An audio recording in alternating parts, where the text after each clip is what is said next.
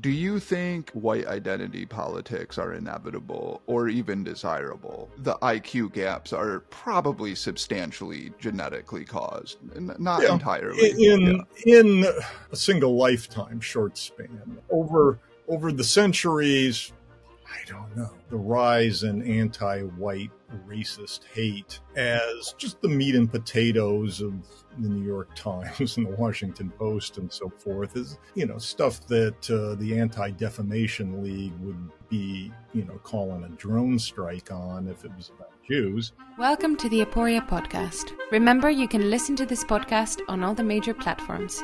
If you like the show, you'll love the Aporia magazine. Find the link in the show notes, along with our Twitter and a link to the bonus questions we ask our guests. This is Bo Winegard with Aporia Magazine, and today I am delighted to be joined by Steve Sailer. I think it's fair to say a conservative, a prolific, and provocative writer, an intrepid noticer of reality, and a tireless scourge of stupidity on Twitter and elsewhere in the world. Thank you, Steve. It is my pleasure to have you on. Glad to be here. Um, let's not beat around the bush. Let's talk about what everybody wants Steve Sailer to talk about, namely controversial things, things that other people are too timid to say. So let's just talk about race. And I want to ask before getting into more technical questions when and why did you first become interested in human race differences? And when did you feel it was imperative for you to start writing about these topics? Oh i, I would imagine first becoming interested as a sports fan in late 1960s as a little boy. I can recall going to a uh, a USC Oregon State football game between two All American running backs. Uh, the, the white guy, Bill Enyart, kind of dominated the first half with his upper body strength, smashing into the USC line. Uh, but in the second half, uh, the Trojans just kept giving the ball to O.J. Simpson, and not only was he strong, he was fast. Uh, so that was 1968. Um, nothing I saw watching sports on TV uh, after that convinced me that race is just a social construct, a mass hallucination, or anything like that. Um, so when I became interested in, in writing opinion journalism, probably around 1990, uh, just as a as a hobby, a sideline to being the marketing research business. Mm-hmm. Uh, that was one area that it seemed like uh, was an important topic, a topic of broad interest that was constantly in the opinion sections of the newspaper, but the level of insight uh, was something that, yeah, I could match right off the right off the bat. I didn't have to be uh, some genius expert with 20 years of experience writing uh, opinion journalism to be able to say more insightful things than were getting published in the national press. You, however, so if I understand correctly, and I, I tried to go back and find some of this, you've written, you wrote some earlier articles for, say, National Review. Yeah. Um, some of what we might call mainstream conservative outlets. However, ra- they do not publish articles about race differences. it, not uh, uh, but what's what's that? Uh, they published some of mine. Well, do you think it's fair to say that you could not get published there at this point? Oh, I I don't know exactly. Um, I um, I got um, when, when I started getting columnist jobs at new magazines, new online outlets, uh, mm-hmm. uh, that became more satisfactory to me than kind of going through the long process of writing as a freelancer and then sometimes getting rejected, sometimes not. Um, sure. And uh, I mean, it's it's not like uh, it's not like National Review and I are forever enemies. Um, right, right. It, it was it was it was a minor matter of personal pride and honor with me being rather knuckleheaded and and Rich Lowry, the National Review editor around 2001, behaving quite sensibly. Mm-hmm. Um, I just I decided to insist that in the book review he commissioned from me that it, it cite my uh, weekly column in VDare.com, but Rich was mm. very mad at VDare.com, didn't want to cite that, and and so I said, no, no, they're paying me. You, I need to be cited. Uh, that was very silly on my part. Uh, Rich behaved perfectly reasonably, um, so I wouldn't uh, I wouldn't draw any massive uh, ideological conclusions from that. Uh, that, that, very personal incident, uh, which I did not, you know, behave in a in a wise or prudent fashion. Okay, that's that's fair. I, I won't make much of that, and I, I really I wasn't trying. I mean, Derbyshire did essentially fire himself by writing his his provocative article. But I, I, guess what I mean to ask is, so you're talking about you notice reality essentially, which is something you like to say, and I I appreciate that um, that concept and here you're noticing a reality between o- that obscure running back OJ Simpson and somebody else whose name I actually don't recall. Yeah. but it's a big leap from noticing these differences, which I think like the casual sports fan notices. If I talk to my friends who are not, um, let's say, haven't been inculcated with woke madness and you talk about race differences at cornerback, wide receiver, for example, they're like, yeah, obviously. They notice that, for example, black baseball players tend to be better at stealing bases than white baseball players, etc. But it's a yeah. big leap from that form of noticing, which is a perfectly reasonable form of noticing, to the form of noticing that you write about in a lot of your articles now, or at least as I go back. Like I think I discovered you maybe in know, 2010 or something. Let's say you wrote why? a lot. You were writing why, a lot. Why is it a big leap? I mean, if well, uh, it is for notice that there are say pervasive patterns in sports. Yes. That, for example, uh, you know, it can extend all the way from as obvious as who makes the finals of the men's Olympic 100 meter dash. Well, yes, 79 of the last 80 finalists going back through 1984 have been, have had at least uh, one parent of substantially sub Saharan African descent. Mm-hmm. Uh, then gets more subtle. You things that people don't notice, like oh, uh, basically in Major League Baseball in the last 50 years, uh, there's been a big racial divide in strong arm fielders.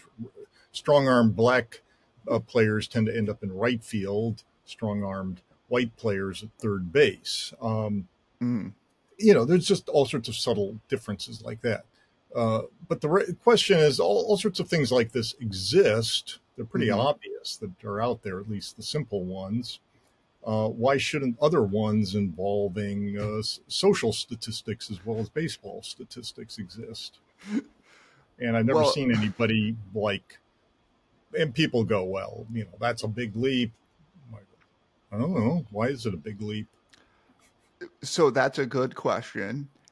I mean, I guess what I mean by big leap is not that it's actually like a big intellectual leap, because I totally agree with you. It seems pretty straightforward. It's rather a big moral leap in our current environment of sacred taboos, right? So yeah. now it turns out that even talking about differences in sports, as I think you've probably discovered, is incredibly frustrating because you have people such as Rutherford who will start denying the obvious and yeah. tell you not to trust your eyes. but yeah, a lot of people go, "Oh, it's it's follow the science. It's much more nuanced." But they never do any science. Right, exactly. I mean, for example, uh, right. I did a um, a National Review article in 1997 uh, when I, when I had cancer, and that was the only one I could really concentrate on all year. Uh, at back in the 90s, people have forgotten this that was was much more feminist about the future of sports than people are today. That when they did Gallup surveys, the public, a sizable majority would go, "Oh yeah, sure, women are going to catch up to men in lots of sports."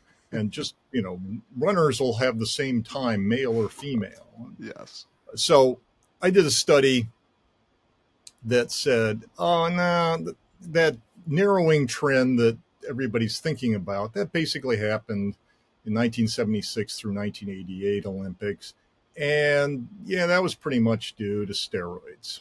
Women get a bigger bang from buck from the hmm, steroids. Interesting but to figure all this out statistically you have to look at the racial differences in mm-hmm. running speed. You have to ask, like, how come East Germany could create all these great women sprinters and before all of a sudden the collapse of the Berlin Wall and the end of the, you know, industrial, the steroid uh, industrial complex in East Germany, right.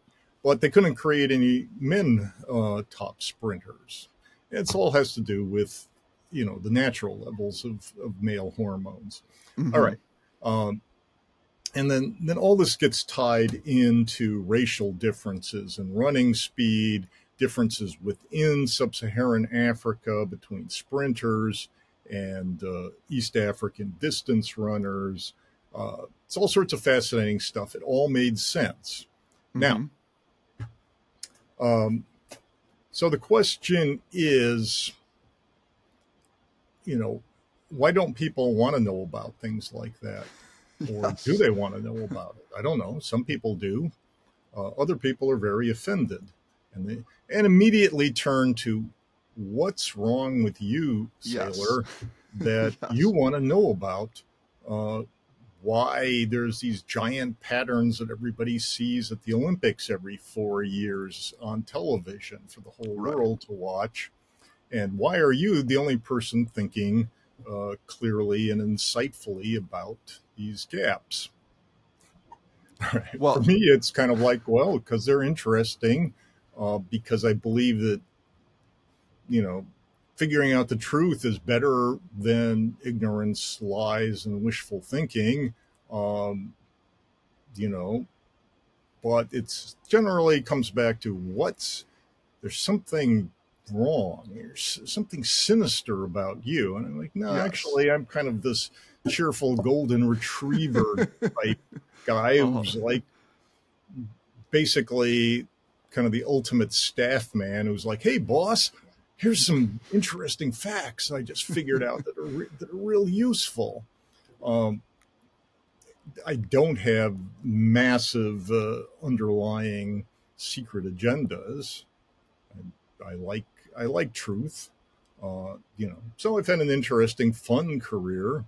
Uh, you know, I've been able to figure out a huge number of things that just go right over the head of yes. famous pundits. Yes, it is odd, is it not, that you you have this horde of scientists and philosophers and intellectuals who pride themselves on attempting to understand reality, and then they ask you, well, why are you interested in this? Because uh, well, I'm a human know. who's curious, right? I should yeah, say. I'm, I'm yeah, I'm I'm curious about. I turn on the TV and I go, oh, look at that! That's amazing. Wow, right? How, why is that? Um, I I totally agree, and I should say that one when I first got interested in human variation, which I'm gonna I'm going to get more out of this, obviously. But when I first got into it, I remember people would say to me, oh, like, yeah, maybe you can be reasonable about it, but like, be careful with Sailer, Steve Sailer, you know? there was like, there was something nefarious about the Sailer perspective. Yeah, and, I mean, uh, basically, nobody's nobody's been able to defeat me in a major argument on something. Right. It's not just, you know, top of my head speculation on my part, but it's like, oh, yeah, I've thought about this for a long time. and I pulled all this data together, and uh, so yeah, I'm right about you know a bunch of important issues, and Yes. if I'm if I'm right about things, now people then have this question of like, well, Sailer, what if you're right? Isn't that the worst thing in the history of the world? yes. no, I mean, let's No. go back to you know go back to my go-to uh, subject of sports. Okay, we see racial patterns in sports all the time. Is that the end of the world? Is as sports collapse not. in flames? Is there massacres on the soccer pitch? Nah. sports is going great. Right. Yeah, I mean, I'm totally with you on that. So I, want to get back into sports because I love sports too, and I don't get to talk about sports in the cerebral world as much as I would like. But I do want to, uh, I want to ask about like topics such as IQ and crime because I think those topics are more incendiary, perhaps for understandable reasons. So you've written a lot about the uh, you know obviously the most important IQ gap is the black white IQ gap. That's the one people seem to care the most about, and also the black white violent crime gap. Although there are other gaps, so there's a white Asian gap that's a, that's smaller, and there's a Hispanic white gap, etc.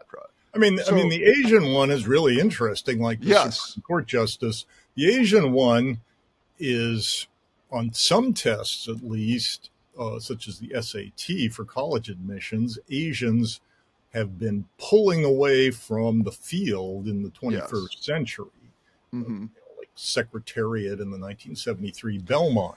it's um, it's just Yes. astounding.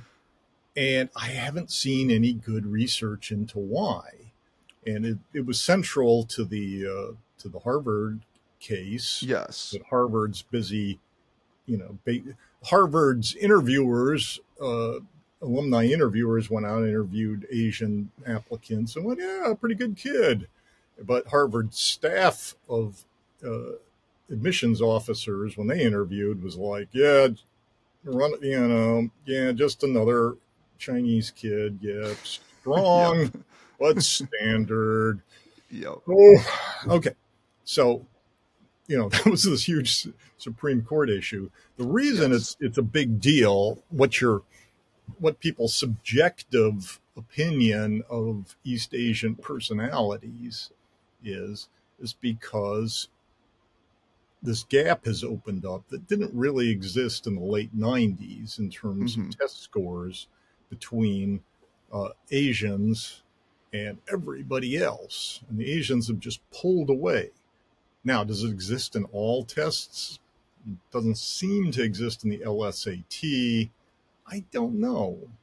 Uh, I would think, all right, but it's it's created these issues that everybody thinks the affirmative action decision was about the past, was about black and white gap and so forth. But you know, in in the upper middle class suburbs of the U.S., what parents are really worried about, white parents are worried about, is like, wow, the Asians are just dominating hmm in all the credentials. Now, is that one reason why suddenly schools, in the name of George Floyd, have announced that they're not going to take the SAT anymore? I mean, the University of California, not just, they didn't just go, okay, you don't have to submit it, your test scores. They said, you're not allowed to submit any test scores. Uh, this is, Right. you know, just craziness. Right. And, so, you know, I, the the new admissions at some of the colleges like UC San Diego are pretty you know pretty much of a lottery at this point. Right. Who knows what they're going to do to uh, education at UC San Diego? Uh, do they have a plan for dealing with all of these not very bright students they suddenly started taking in in the year 2022? I don't know, but uh, it could be that that uh, nice liberal white parents are coming around to like going, yeah, BLM, let's ban the SAT because their kid got a 650 and Right. the six Asian kids in his class got 750 to 800 and they're like, wow, we can't compete anymore. So we got to change it to like who can write the better essay about, you know, how Black Lives Matter and who Just write it a hundred times in a row. more. and we'll still have a fighting chance on that. So this is interesting though because I think you and I would both be what we would call hereditarians. That is, we think that the IQ gaps are probably substantially genetically caused, not Yeah. entirely. in in a single lifetime short span. Um, yeah, sure. over over the centuries, I don't know. I mean, that was that was one of the things that impressed me about like James Flynn. hmm His research coming as a man of the left was, oh, hey, you know how they standardized IQ tests so that they're pretty culturally fair across space and culture. Well, they forgot to do it across time, and Right. it turns out that the raw IQ scores are rising. Why is that? And I'm still not that sure. I got some theories, but um, Mhm. but what what it pointed out suggested to me was that it, you know life can be very long and and the centuries are even longer than that and things can change Sure. history is really complicated. So what the future is i don't know. But on the other hand over in over a couple of generations eh. I mean when I got, I got interested in social statistics because education was the debate topic uh, in 1972 hmm and uh, so I had to start reading a lot of social science at age 13. And I noticed back then that um, the, the general ranking of school performance kind of went number one, uh, Orientals, number two, Caucasians, number three, Chicanos, number four, blacks. Hmm and nowadays everything's changed. Uh, in 2023 50 years later number one is asians number two is whites a small w number Yes. three is latinx and number four is blacks with Capitalized. B. so it's all different Everything's changed. well, it, I, I'll accept. Um, I have my own theories about the Flynn effect, but of course, the that gets into like serious technical territory pretty quickly. Uh, so yeah, so uh, no need to be too dogmatic about these issues, but I do. I I've seen you. I've seen your uh, at least tweets. Maybe I've read an article about those the LSAT graph, which is just it, it's ridiculous to look at the way, or not the LSAT. I'm sorry, the um, SAT with the Yep. the Asian scores.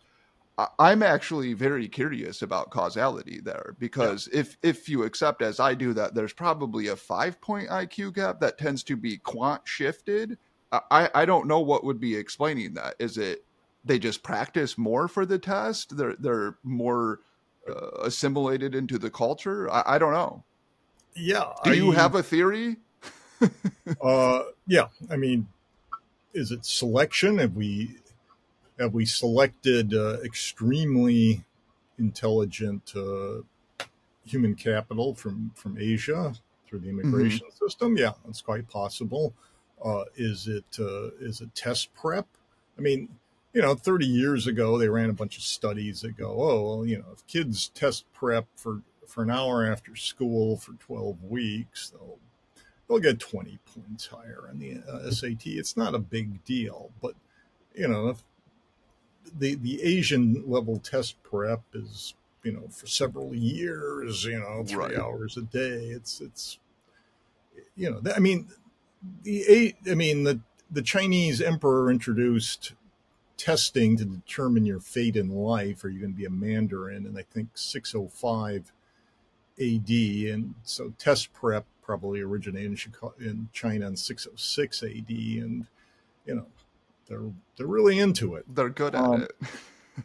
You know, can we have a you know should we study th- this question and go okay we really need to get back to more pure aptitude tests we're letting people grind out huge scores hmm by we, we've done some things that reduce the the advantage of just being really bright. We got rid of the analogies 15 years ago on the SAT because the UC David, the UC California chancellor was like, "What do you need an, the ability to think in analogies for? That's not like anything, you know." What's what? What else in life is like an analogy test? Come on, all of life. I could think of a few things, but he apparently couldn't, and so the college board went, "Yes, sir, our biggest customer. We'll you know, we'll get rid of those horrible analogy tests." Um, so they've done a bunch of things that basically made the SAT worse. And, you know, why not put together, you know, we do have academic experts who could sit there and if you give them all the data, they could go, okay, you know, we could roll things back to 1994 when we had a pretty good test. And yeah, it would probably cut down the advantage the the advantages. It probably wouldn't make blacks and Hispanics worse off mm-hmm. because that wasn't the that was bias on the tests was never the big part of the problem of why blacks right. and Hispanics scored lower. But we just shot ourselves in the foot and we've made the test more preppable by by people who are have a culture of fanaticism about test prep. But I don't know. Nobody nobody has there been any call for a, a blue ribbon commission to fix uh, testing? It would seem Not like a national priority. There, there seems to be a trend toward attempting to eliminate it. But here's a question on that. So I think maybe I can empathize a little bit more, maybe not, I don't know. But like do you think that there there's a legitimate concern about like racial disparities and that the, the fact that people get worried about these things it's not just that they've been infected with DeSantis's woke mind virus. It's that you know there's some legitimate concern that uh, people tend to have an affinity with their race. They see these disparities and they become irritated by them. Sure. So, for example, just speaking of this Asian this Asian situation, let's suppose that in 20 years, the three most elite universities in the United States are 60% Asian. Mm-hmm. That would probably cause serious problems, right? right? Yeah, like I, I, mean, I, do not think the, the, the Europeans here would be so happy about that. Yeah, I mean, then would the Asians who get in would they be that happy uh, that you know they pro you know I was promised the Harvard, Yale, Stanford experience, but I'm getting the UC Irvine experience right. socially. Uh, I mean, if if Stanford becomes you know, like it's like Yogi Berra's favorite restaurant. It got so popular that nobody went there anymore. If Stanford becomes so popular with Asians, uh, are are the top Asians going to want to go there? Um, that that was the that was the concern at the Ivy League in 1920 was yes, well, you know Jewish. we used to let it you know we used to not worry about Christians versus Jews. We have these you know very smart German very cultured German Jews, very rich, and everybody likes them. And now there's all these these Eastern Jews have shown up, and they're not very cultured and they're not very fashionable. Damn, they're smart. So they ended up putting a, a quota capping the Jewish population for right. several decades. Um, Harvard got a got a leap up over the other Ivy League schools by getting rid of that about 1955. It took Stanford to about 1965. Um, so they're they're basically doing exactly the same thing. Um, right. It's uh, now you know at at the down at the other end of the spectrum. Okay, if you're if you're Harvard and Stanford, you can recruit some really smart black people. I mean, Harvard, Stanford, et cetera, have, have a high yield rate.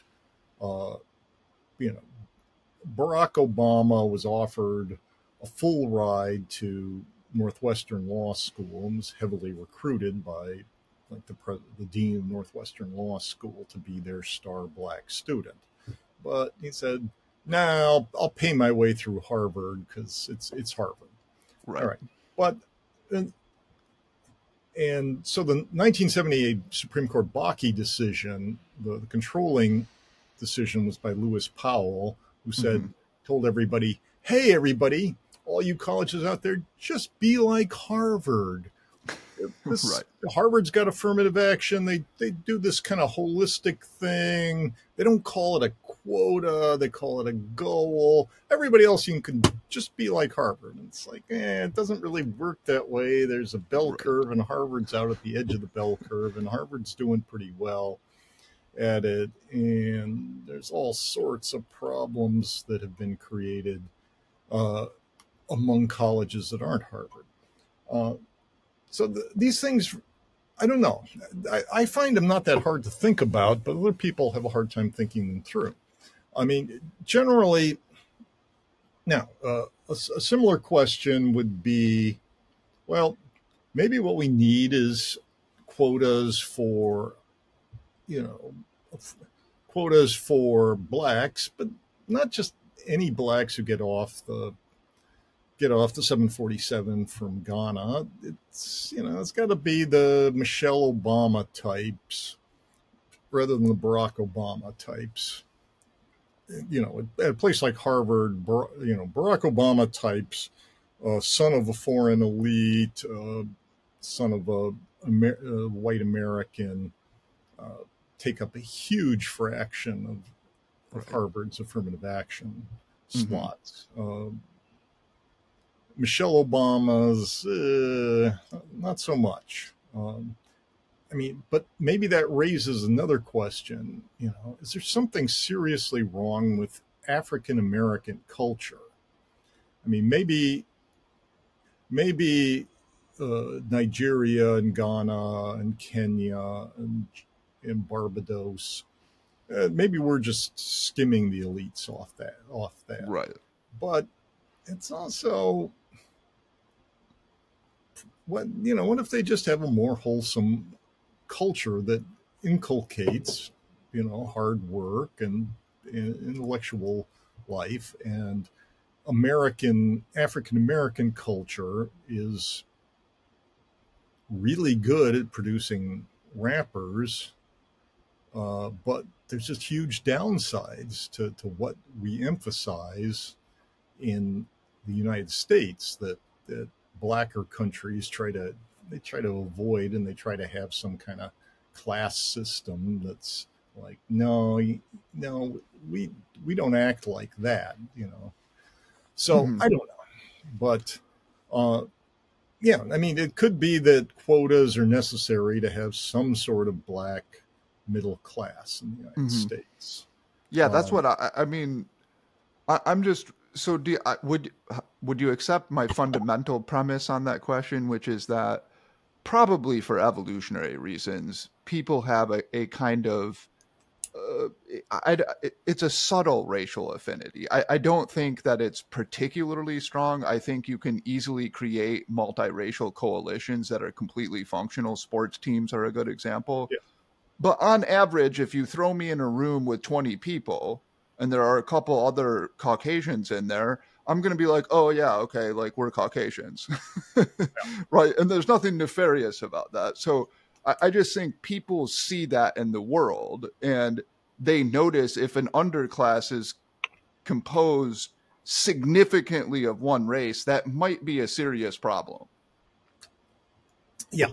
I mean, that was Judge Powell's, Justice Powell's big uh, theory in the Bakke decision was, oh, yeah, we need affirmative action in college campuses so we can have these fascinating, wide ranging art debates in the classroom with all sort of wide diversity of perspectives brought by people of all different races, even if uh, this these type of people have slightly lower test scores than these other type of people. Right. Um, and everybody went, wow, yeah, that makes sense. And then, all right, so we've had 45 years of empirical experience since then, and we see uh, actually it works the opposite.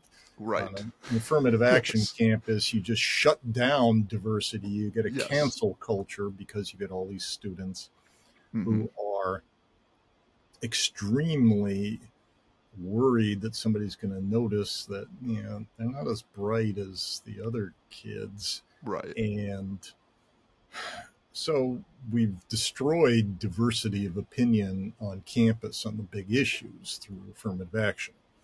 On the other hand you know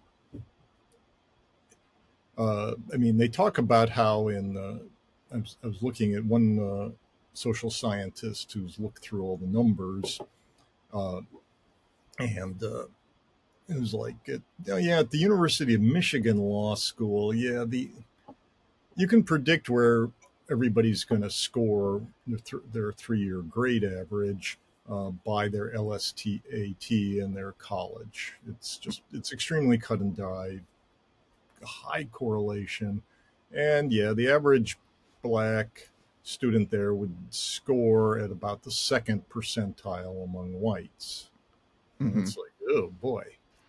Uh, now, usually it's it's nowhere near these huge gaps. Uh, law, high-end law school is is a lot like computer programming. People give lawyers uh, a lot of grief, but it's you know it's like writing a contract is like writing a computer right. program in a, right. in a language from 15th century, you know, Anglo uh, Anglo French uh, so uh, it's real hard. Um, what we, I mean, we cut. I mean, as a country, yeah, we need a black middle class. We need a black. We need.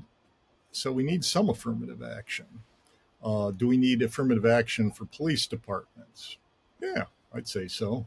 Uh, you know, there is is there not? There's nothing more political than the police. I mean, the right. etymological roots show that. On the other hand, should we have affirmative action for fire departments?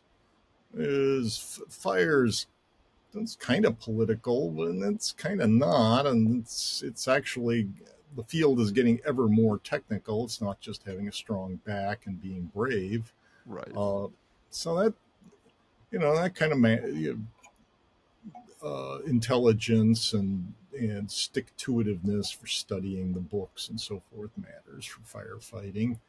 Um, you know, at the high end, at at theoretical physics, you just basically I've read a thousand articles over my lifetime going, hey, we just did a study of theoretical physics. We've done a study of oceanography. We've done a study of golf course architecture, and there's there's black underrepresentation. What is, what is this? What is it about oceanography? And then they then they go interview, you know, the one black lady oceanographer, and she's like, yeah. And then people like when I, I noticed that people looked at me funny at the oceanographers convention and they tried to touch my hair. Right. So I've I've quit doing research and now I do I just go around and give speeches about discrimination in the oceanography field and I'm really happy that I don't have to go underwater and deal with slimy fish and so forth anymore. Um, you know, every I mean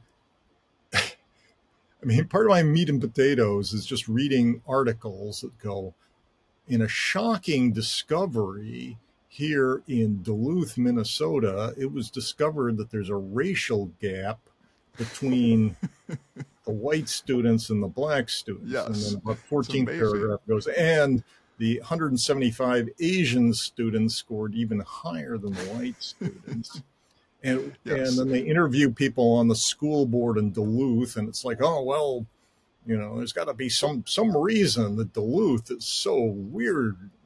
You know, it's like no, that's that's exactly the same all across the country. The Stanford, uh, a guy named Sean Reardon, has put together a database of all the school test scores in the country, and then he adjusts them by the federal NAEP score, and he says, yeah, there's there's no there's not a single one of the 2,000 biggest school districts in the country where mm-hmm. black sixth graders on average outscore uh, white white. Yeah.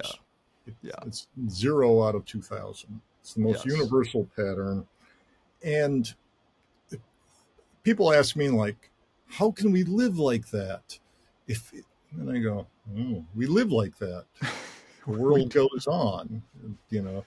Or if you were right, what would the world look like? And it would look like the one where the one we have 1900 1999 other school districts all the same. Uh, you know the, it's it's not okay so if you you, you take your basic bell curve um, what about whites uh, scored about the five sixth level the 84th percentile blacks blacks scored about the 16th percentile the median. But that also means that one out of six blacks is smarter on IQ tests than than the median white.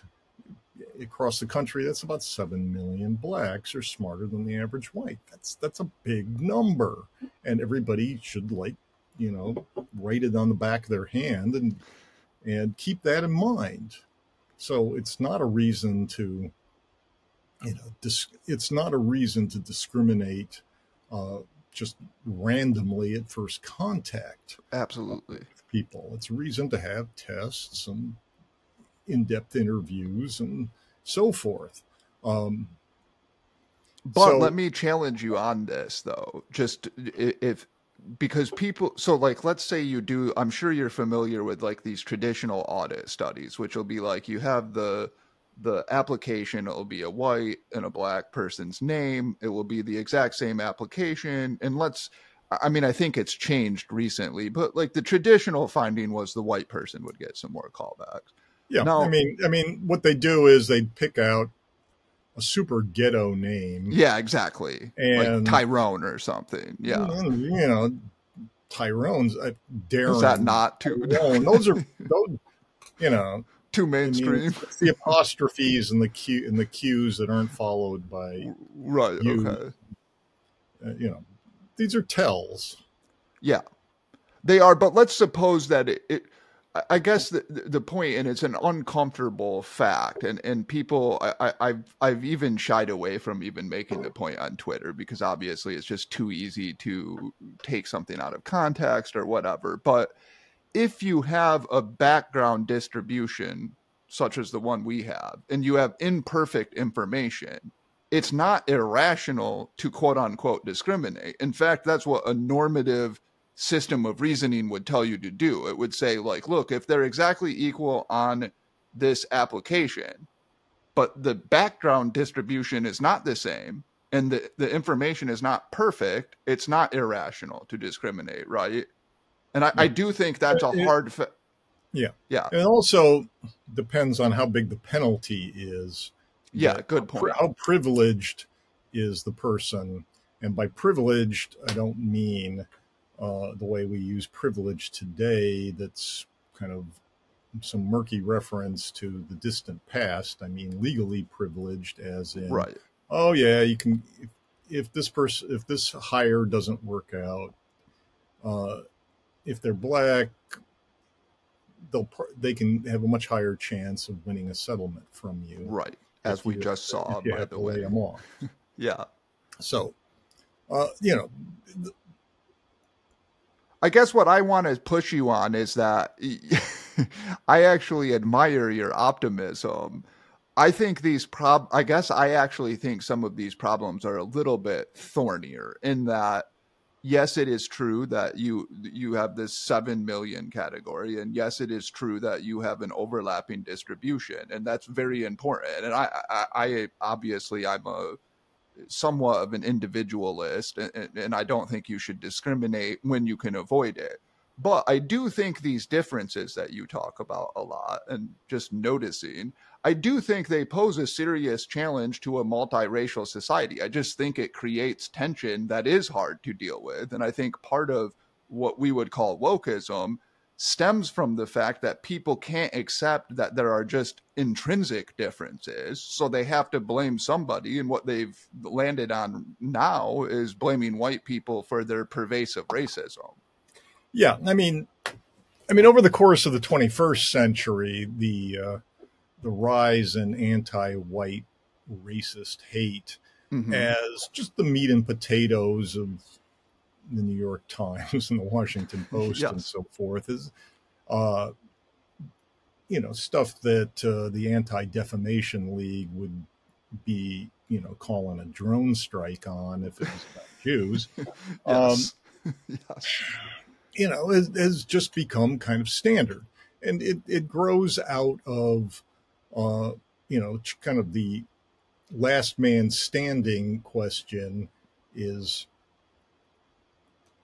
all right, why, why are there differences in performance between the races? All right.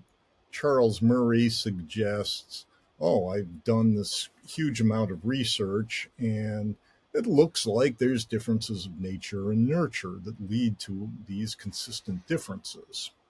And then other people uh, went, oh, it's probably just cultural. It can't possibly, it's just nurture. It can't possibly be nature.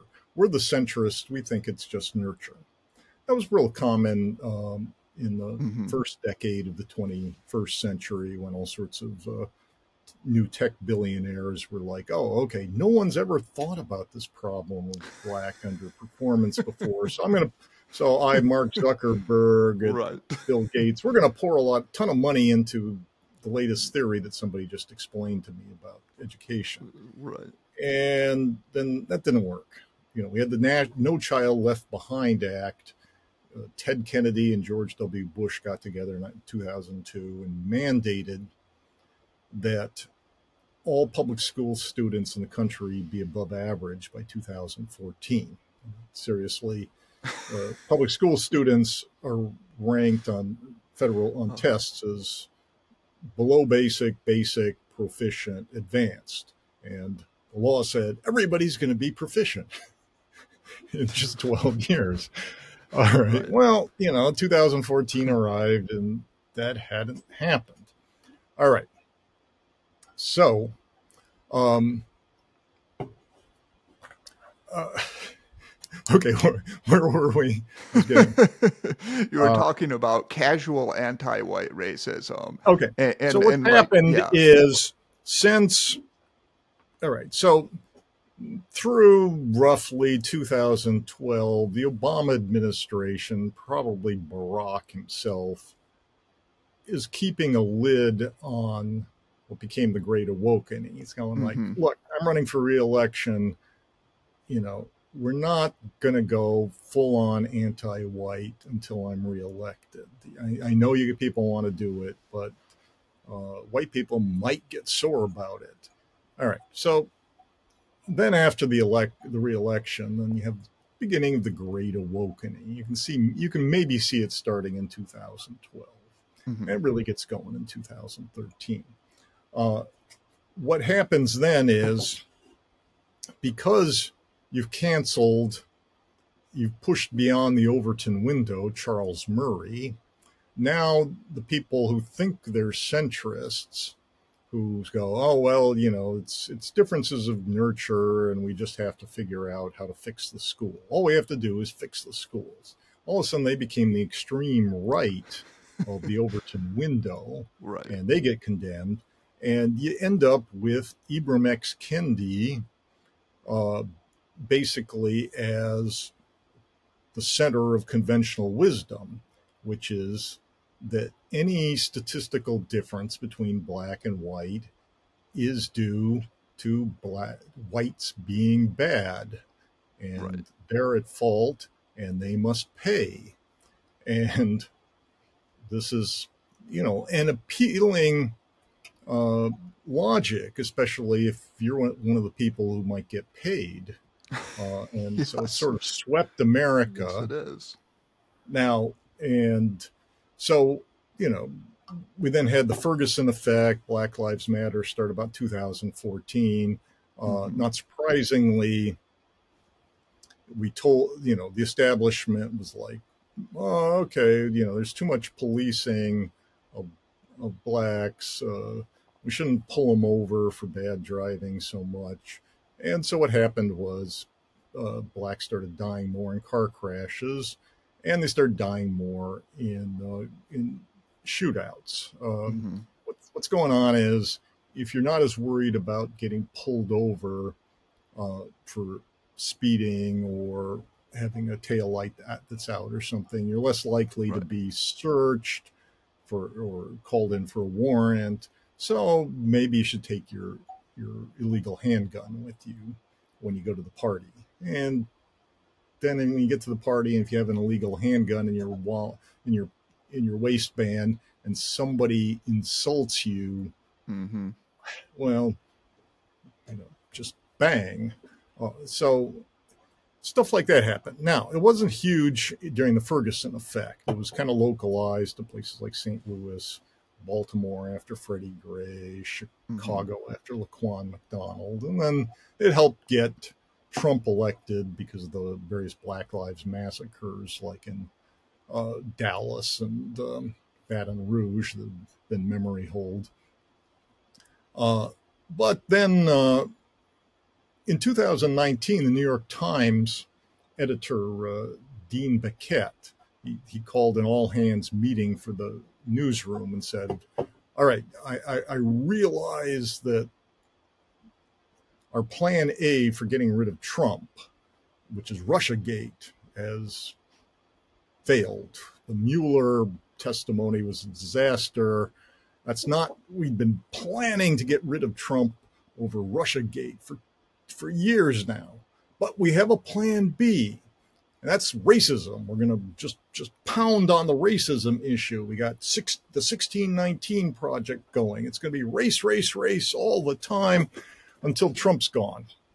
So, you know, we saw that, and so the New York Times and the media that follow the New York Times lead, which is basically most of it, Right. um, you know, that they were fired up to find some sort of George Floyd type incident, and then so, and finally they got their George Floyd, and and then what happened? Oh, well, we had the mostly peaceful protests that involved burning and looting. Uh, you know, the Jewish district in West Hollywood. We, you know, just nash- looting across the country, etc. Um, but interesting thing is a huge spike, a huge increase, not a, not even a spike, a plateau in blacks dying due to the triumph of Black Lives Matter. Mhm. So, so black homicide deaths went up about forty percent, and black uh, car crash deaths went up about maybe thirty-five percent, just immediately, like in the month of June 2020, and just stayed there, stayed high all the way through 2021, dropped a you know small amount in 2022. They might be coming down now. Mhm. Um, other groups, uh, Hispanics didn't figure out at the beginning what was going on. It's like, oh, you know, the the cops aren't supposed to pull you over as much. But by 2021, they were catching on. And, Mm. you know, Hispanic Hispanic crime and drunk driving and so forth had actually been improving in this century. Nobody gives Hispanics credit for it Mhm. but uh, it'd been getting quite a bit better relative to both blacks and whites. Uh, Hispanic uh, death rates from homicide are just a fraction of what black rates are, right. even though they're about the same socioeconomic status. Mhm. I mean, if, if this country could see black homicide rates fall to the level of Hispanic homicide rates, this country would be a racial utopia. But nobody ever brings that up because because the only it, it's it, it complicates the logic of white man bad, white man must pay. If Yes. you go, oh well, you know, Hispanics they don't shoot each other, and actually, you know, remember how they used to drunk drive all the time? They're actually they've gotten better at that. They're not doing it as much anymore. Ever since they start, we started putting up billboards that say one DUI offense is going to cost you ten thousand dollars. Mhm. Hispanics go, oh, actually, I guess the gringos are serious about this. um, so, all right. So 2020. So George, the George Floyd thing was a disaster for Black Lives Matter for in its basic terms. It got a lot, Right. whole bunch of Black lives murdered and splattered. Probably Right. probably there were about 10,000 incremental blacks dead in the year 2021 relative to the trends through 2019 from car crashes and homicides. hmm Uh, probably as of now in mid 2023, we're talking about 25, 30,000 extra black deaths due to the, what the media used to call the racial reckoning that they so enthusiastically declared around June 1st, 2020, which they've now memory hold because, oh, that didn't happen. Any, anything weird that happened in 2022 had to be about due to COVID. Yes. Uh, yeah, that was the. No, what what there were riots. There, was media coverage. They they suddenly decided the whole world suddenly decided that that blacks the word black should be capitalized and no one should refer to blacks but to black people unlike whites who Right. not capitalized because they're bad. Um, and oh, we should hand out giant reparations to to blacks in California because of the legacy of slavery in California. You know. okay, so the establishment went nuts, following the logic of of Kendiism, and it got a whole lot of people killed. Um, you know, probably at least fifty thousand incremental deaths, but concentrated. Is, is that really like the the best like estimate you have? Fifty thousand? Because that's a lot. Let me think about that. Okay. Um, I'm I'm not. We're not. I would estimate that, in but- three in, th- in exactly three years. Mhm. Um, the peak was probably 2021 was about 10,000 incremental black deaths. Okay. Uh, probably eight seven seven or eight thousand incremental in uh, 2020, six or seven in 2022. Hopefully, just a few thousand in 2023. Um, Hispanic deaths are, are lower, but they're coming in. So yeah, let's So let's not lot. say fifty thousand. Let's say uh, you know in the thirties. Okay. I mean, it's it's it's kind of a Korea War, Vietnam. yeah, War I mean that's terrible. That's Yeah. terrible. But Yeah, here's bigger I- than Iraq, bigger than Afghanistan. Uh, what I nobody guess what I- knows, notices, nobody cares. People have noticed Right. that the homicide rate is up. yes. People have also noticed, oh, the car crash rate is up. Yes. Nobody Puts points out, oh yeah, that happened with the Ferguson effect for a while, and that happened Right. with the Floyd effect. It's you know, it's I, I call them deaths of exuberance because the opposite of what uh, the economists uh, Case and Deaton discovered in 2015 when they noticed, Mhm. hey, working class whites are managing to cut their life expectancies substantially due to like opioid overdoses, cirrhosis, suicide, just other really depressing ways to go. Um, you know, the, the result of uh, the 2020 racial reckoning was this increase in, in deaths of exuberance on the Right. on the roads, driving like a maniac. You know, Mhm. the the number of people on American highways killed by ejections is way up. I mean, that's that's really that's spectacular. that's when you're shot through your windshield. Yeah, you fly through. The Not a good one. Um, Ugh. So you know, homicides are way up. I mean, some of this Right. is like stimulus and and COVID stimulus and uh, the Sure. rent moratorium put more cash in Mhm. people's pockets. Everybody Right. thinks that like, oh, well, COVID that must have been really depressing because here is a writer living in Brooklyn. I found it kind of isolating and a Kafkaesque experience. Right. But for for a lot of people in 2020, it was like, oh, we don't have to pay rent. well, I'm off to Las Vegas and I'm gonna, you know, buy a whole lot of sh- fireworks and a few handguns and uh, and I'm going to drive 118 miles an hour on the way back. right. Um, so Uh, uh, I call this now, the I- secret history of the 21st century. There's a a whole lot of things that happened for You real need to write obvious this book. reasons, and nobody notices them. Right, but so here's with all of this stuff, and maybe some listeners disagree with your interpretation. Maybe they don't. I, I find m- many of your arguments incredibly persuasive. But do you think you can have a sustainable conservatism? And I don't know what your brand of conservatism is, but a, a sustain.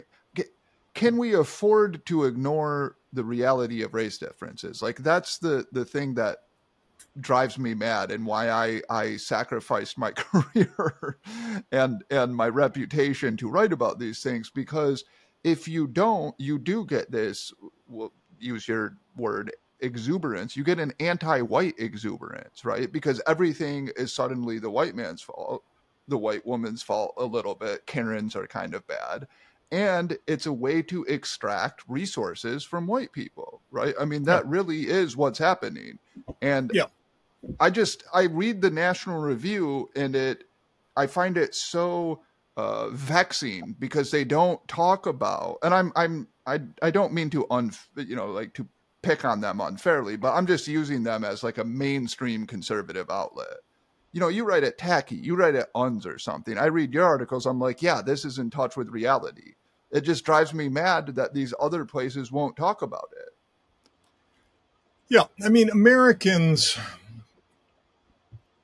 Americans are concerned, Americans on the free market, low tax right are concerned about the argument that yeah, if if African Americans are not likely to make as much money, uh, even if they did have kind of a moral revolution, uh, does that mean we need to pay higher taxes and kind of support our fellow citizens?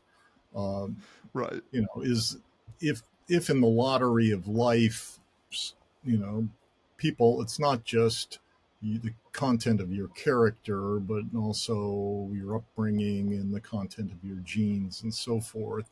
Do we need more redistribution, more of a Scandinavian type system? Mm-hmm. And the arguments are like, yeah, probably. I mean, right. we should probably. I mean, other arguments are stuff like, well, we should be really concerned about immigration. Mm-hmm. We should try very hard.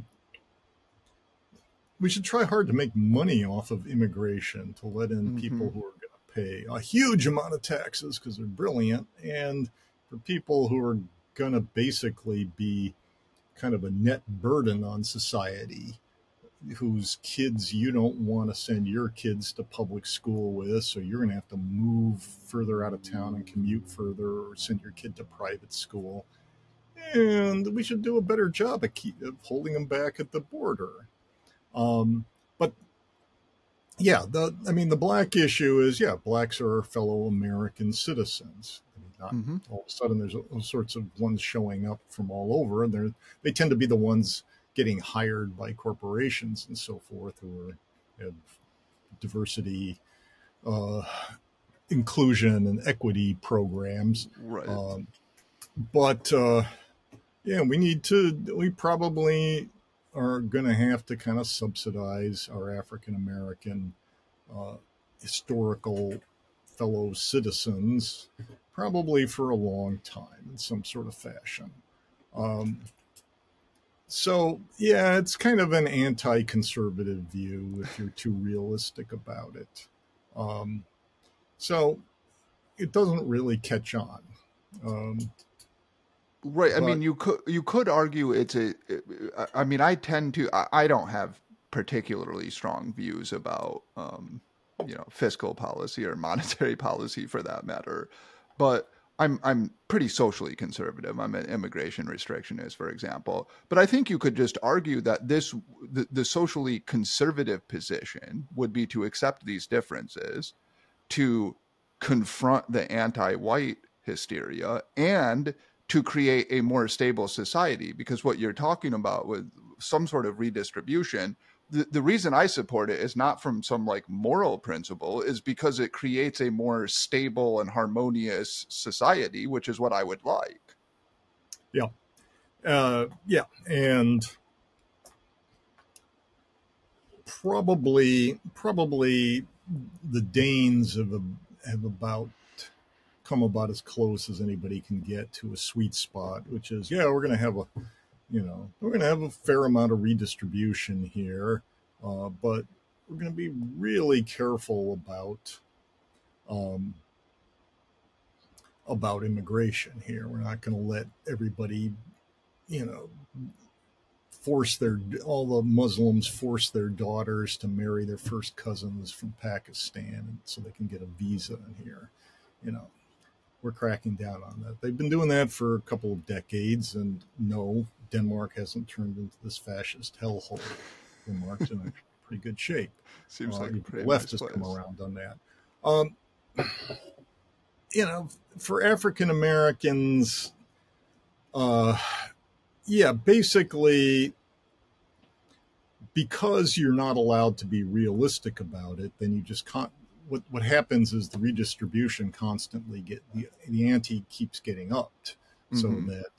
Uh, California is talking about let's give a million dollars to every poor, every black person, you know, who had to live in California, just suffer what the horrors of life in California, like O.J. Simpson and Bill Cosby and, right. and so forth.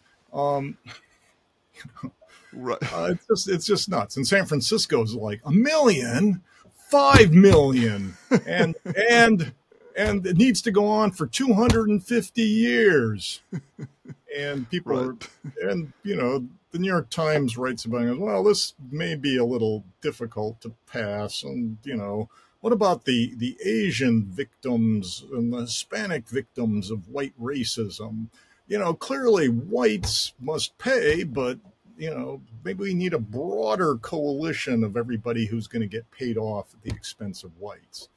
All right, that's you can read it every day in the newspaper. Uh, basically, when they talk about equity, they want your equity, your home equity. They want to take it away from you. Yes. And they're not being subtle about it. Uh, so, you know, my theory is, you know, why don't we go back to the good old days of hypocrisy where, uh, where people were like, "Oh yeah, I'm I'm real I'm I'm real serious about uh, you know civil rights and stuff like that, but no, I'm not going to give. No, I'm not giving up my home equity. Forget that. I'm going to leave it to my kids. They're my right. children. I'm not going to leave it to some random, uh, you know, race uh, rabble rousers who who hate my race. All right, and you know, America was worked pretty well like that in the you know 1980s through to 2010 or something. It's really mm-hmm. only the last 10 years during the Great Awakening that um, any kind of sane hypocrisy has come on the chopping block of you know oh we're gonna yeah and your kids do better on the SAT than let's get rid of the SAT. That'll fix everything. just we'll have UC San Diego, all the mechanical engineering students will have no clue what they're doing there. And that'll make life better, you know, because it's not racist. Uh, you know, the country, you know, if we roll the country back to 2011, it's not, you know, probably be in a lot better shape. I, I, I don't disagree with that, but I have a question about that before I get into yeah. my bonus questions with you, Steve, um, which is Do you think, in some sense, white identity politics are inevitable or even desirable? Uh, because this is something I've resisted as somebody who was sort of raised classical liberal type. I mean, not not libertarian, but more classical liberal, and r- really enjoyed the principles of liberalism. But I just don't see how that's one not inevitable, but two maybe even one, one could argue that it's morally justified when there is an all-out mainstream media assault on a particular race and it's not the race they would tell you it's on. Yeah. right? Like i don't think it's an exaggeration to say that the the typical like uh mainstream outlet is anti-white in some sense. So i don't know what you're at it because i don't think i don't know that i've ever seen you write specifically about that but like do you think i guess there are two questions there. One is the predictive. Do you think it will happen or is happening? And two is it morally justifiable I mean, I'm I'm sort of a 2007 era stuff white people like personality, and you know, so so big thing am- am- among white people in 2007, according to the website SWPL, was raising awareness. And one of the things I try to do is raise awareness of just how crazy and virulent the establishmentarian rhetoric has become Mhm. about whites. It's Mhm. the kind of thing that uh, would set off Jewish alarms. Now, everybody assumes, like, oh, whites, they're a giant majority. Well, ex- except pretty soon they won't be a majority. right and then they better watch out. Uh, you know, they're obviously so privileged. Um, they're, you know, nothing possibly could could happen to them other than, you know, we deprive them of jobs, of careers, uh, of home equity, et cetera, et cetera. All these things we're working on right now, and Right. um, so yeah, basically. I try to raise awareness of just how malign uh, kind of the, the kind of wokeness is that it's not just it's not uh, academic euphemism like critical race theory that i mean chris rufo did a great job of Mhm. giving people something to object to right uh, because white people don't want to talk about anti-white racist hate. right You know, that's what's going on, basically.